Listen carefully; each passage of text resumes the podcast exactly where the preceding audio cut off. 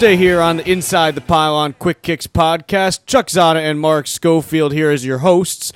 And we're going to go through a little bit on the Indianapolis Colts today. It's a team that I don't think we've talked about yet this offseason, Mark. Have we dug into them at all?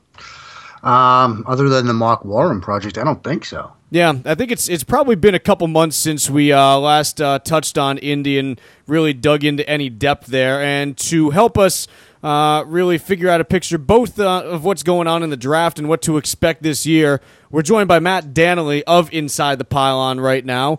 And Matt, want to welcome you on. I think this is the first time that we've actually had you on the podcast here. Yeah, uh, happy to be here, man. Well, love the podcast. Uh, glad to be a part of it. Yeah, we're pretty stoked to have you on board. And what I wanted to do just to start off is you put together a piece that detailed some of the issues that the Colts have had in dealing with tight ends over the last couple seasons. It's been a big problem for them. It's been pretty well documented, but I want you to talk about what you saw there and really what the thesis was for this article uh, and, and what you found as you were putting it together.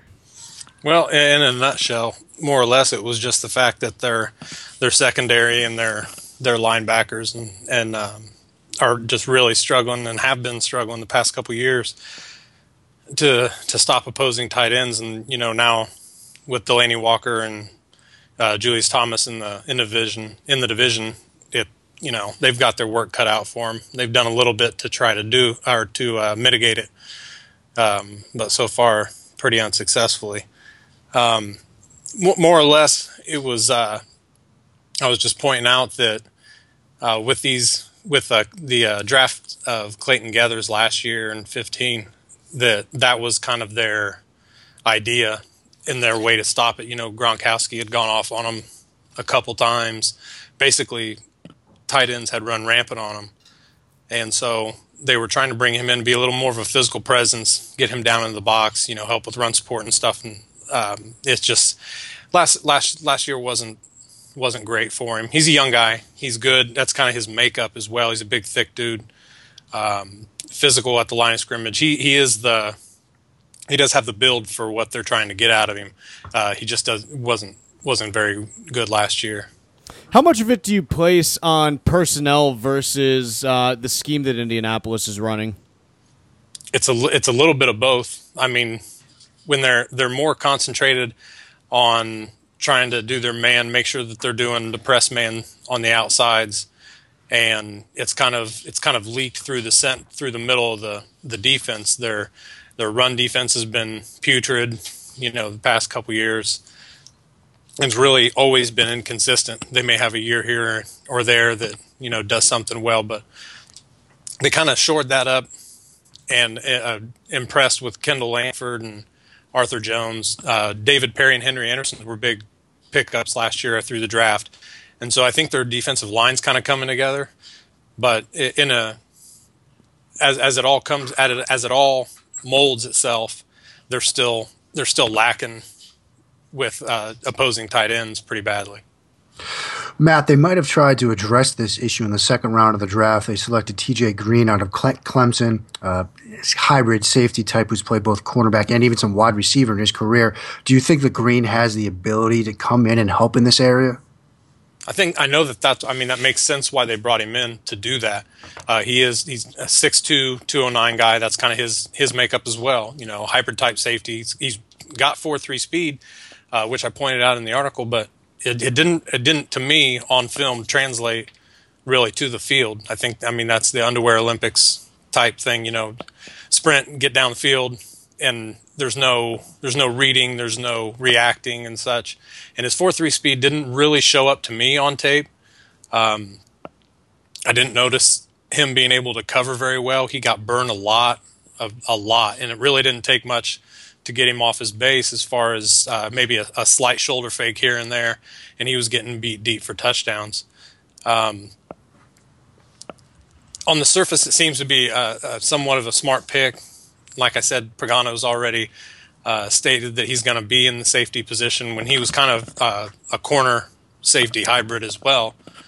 Uh, through the, well, at least they they had him marked as such in the draft, but they're definitely planning on him coming in and helping with depth at the safety position. I just don't know how much he's going to help. They've kind of I felt I felt like it was more of a pick that you would grab, especially in the second round, after you've already got a couple of established guys plus some depth in front of him to let him work into that. At least give him a chance. And it was second round was really high for me, and for no more than doing special teams, it just didn't seem like a real wise pick to me. Now, Matt, building off that question, I want to ask you a little bit more about this Colts draft. There were three picks in particular that I really liked. I liked when they went center with the first pick in the with their pick in the first round with Kelly, and I do like the the other two offensive tackles they drafted. Both Clark and Haeg, I think, have the potential to step in and help. And those kind of those three picks, I think, help shore up an area which was lacking for this team, which was the offensive line. So, talk about those three guys and how you think they'll fit in, as well as your thoughts on the rest of their draft. Kelly was a great pick. Obviously, there was. I don't know that anybody would have too many issues with that. Centers going in the first round isn't something. I mean, they they kind of played that up too. That's not something that's a typical uh, selection that early in the draft. Uh, it was a great pick though. Best best center in the draft. Could be possibly one of the best interior linemen altogether. Uh, I like the Raven Clark pickup too, and and Haeg. They were all solid picks. But I think that a lot of people, at least nationally, get sold on the fact that it's kind of a narrative now that the Colts offensive line isn't up to snuff, which is overall, like uh, a, as a complete package, that's probably accurate. However, the depth that people are missing out on is, um, you know, last year in the seventh round, uh, they picked up Denzelle Good out of Mars, and he's actually he came in last year and looked really solid. Uh, Joe Reitz he also was really solid. He played in at guard, and when they're they're they're wanting to put Mewhort in that guard position, um, I think there's a lot of quality depth there, and I think that the their in, in the offensive line game improved pretty drastically in the last uh, few games of the year. And I actually like really like Denzelle Good to get the to battle for the starting position at right tackle. However, I've heard that they're trying to kind of move him into guard. It just didn't seem, that didn't seem like a, uh, a much of a fit for me either. He's kind of a he kind of uh, stand he, he gets too straight up. He doesn't bend real well. You know when you want a guy to be able to get low on the interior a little bit more. I didn't feel like that was kind of his strong his strength. He did a good job. His anchor's really good. Uh, his footwork's really good for a big dude. I think he's six eight, six seven, six eight, real big guy. And I really liked him to do it. Now Haeg coming in, he's used to it. He's he's he protect, protected Carson Wentz in college, so uh, I think that was a really quality pick, especially for the fifth, uh, fifth round. And then uh, one that I think may go a little bit under the radar was uh, the center from Iowa, Austin Blythe. He's I think he's going to probably battle for some of the interior work as well in the rotation. Anyhow, they still have Hugh Thornton there.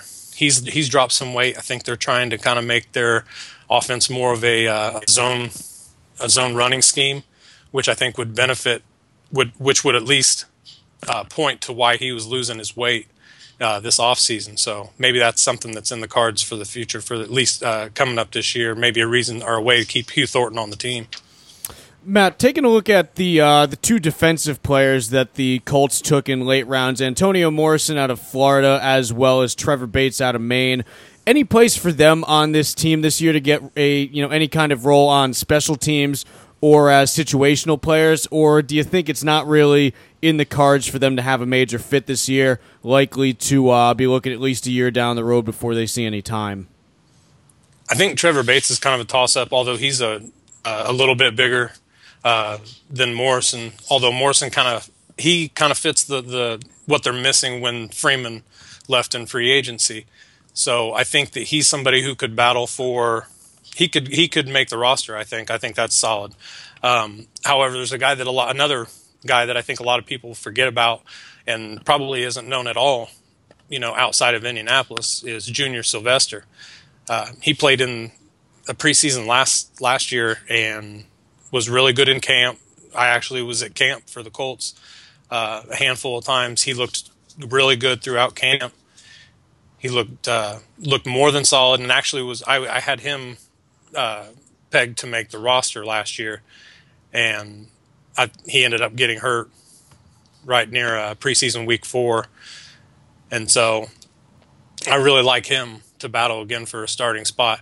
But I think Morrison is. I think they had in our uh, Jerrell Freeman in mind when they drafted him. He's that he's good for the new attacking style defense that Monachino is going to be bringing in. I think um, he's built for to play inside in a three-four, and he's one kind of the opposite of of TJ Green. I think that he his field speed may be a little bit better than than where he clocked.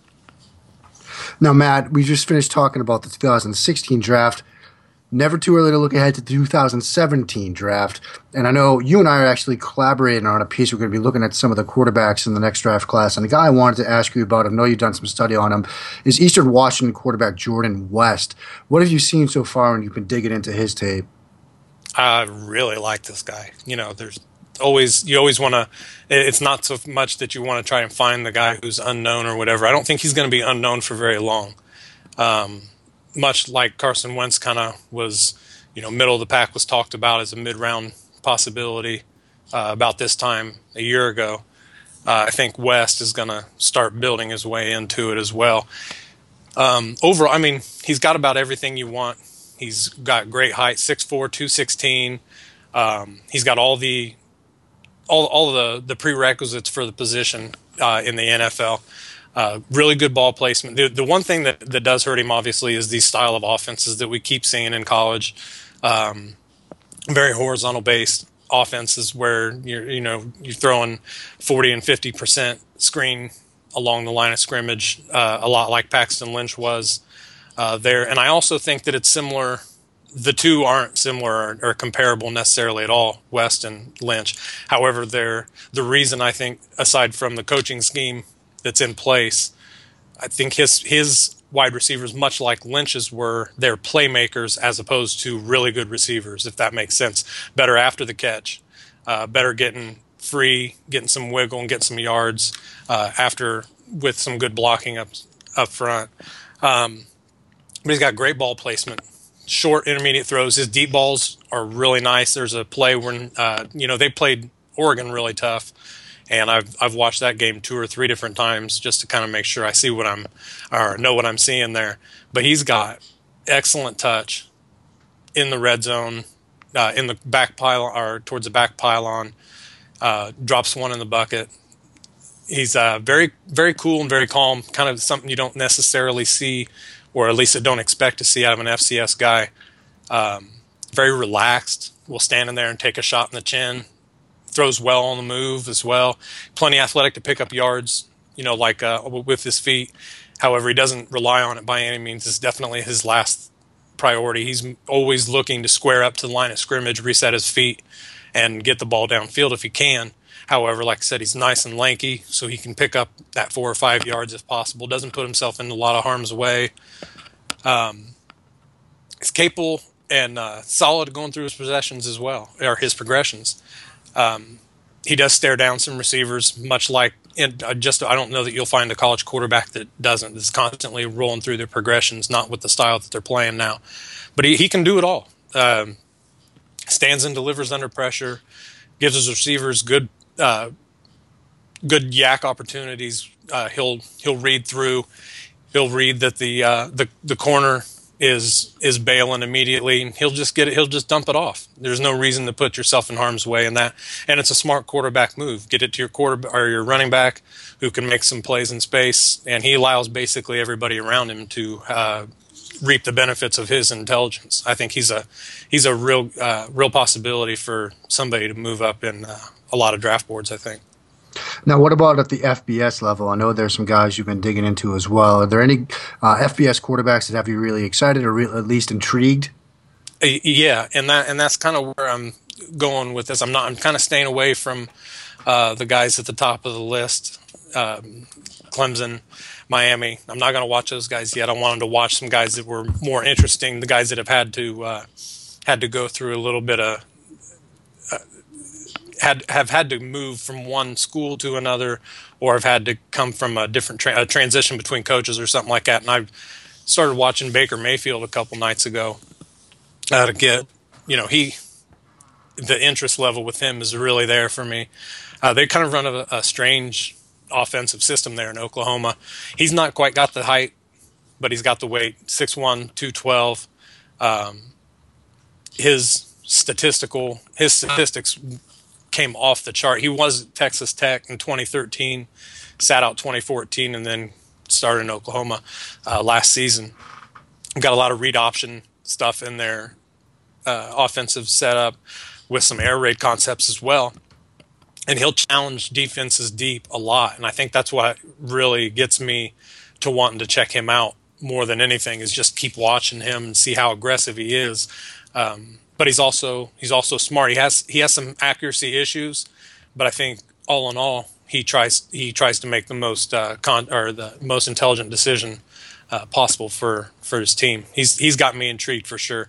I've been watching him the past several nights, and the more I'm watching him, the more I like him, the more I think he adds to the game. He's got a really crazy, uh, slippery quality about his uh, escapability in the pocket. He's got really good pocket awareness. He's constantly on the move because Oklahoma, at least on last year's tape, because Oklahoma's offensive line seemed to be horrible.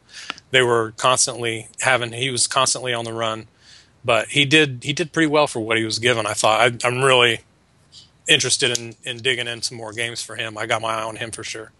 Matt, just another minute or so here. Just curious, what other uh, projects are you going to be working on over the course of the summer? Anything else that we should be watching out for uh, as we start to head into training camp? Um, I don't have anything on the cusp so far, other than kind of digging into these quarterbacks. And like uh, Mark said, we've got a little something going on uh, here for the next week or so. And basically, I'm just going to be trying to to get into some of the uh, NFL quarter, but the current quarterbacks in the NFL, and kind of trying to see where they actually stack up as far as where they're successful on the field. Um, last season, last off season, I uh, I charted Andrew Luck's 2012, 13, and 14 seasons to kind of find out where he was most um, most efficient on the field, deep third, um, middle or middle or outside thirds of the field and just kind of just kind of check out where they're looking. And that's kind of what i'm looking to do with uh, some of these guys because you can never you can only read the statistics so much and and gain narrative out of that. You want to actually see why they're making the decisions that they are what uh, what mitigating factors are involved and so on and so forth. So i'm interested in kind of digging into that and seeing uh, what's going on with uh, with some of the current quarterbacks as well as some of the guys that are getting ready to start getting ready for their senior season or their junior season in college that are going to be available for the draft next year. Yeah, it's it's as we always talk about. It's that that context is just so important when you're trying to put together that evaluation. So pretty uh pretty interested to see what you're going to be coming up with over the next few weeks, and we'll get you back on maybe sometime early July, maybe mid July once we have a little bit more uh, a little bit more going there, and we'll uh, we'll see what you found. All right. Sounds great. Outstanding. Well, that is all the time we have for the day. Uh, we did just take you through pretty much everything in the Colts draft from last year, as well as pretty interesting quarterback project that we have coming up over the next few weeks here on ITP. Hopefully, uh, we'll have you back here tomorrow for everyone who listened. And uh, make sure that if you aren't subscribed already, just click that little button on iTunes to subscribe. You can get one of these every single weekday. It's only about 20 minutes, so whether you're on the subway, riding to work in your car, whatever it is, you're on the bus, just give us a quick little listen. Give us a little bit of love there. Also, send us a little review, and we will see you back here tomorrow on the Inside the Pylon Quick Kicks podcast.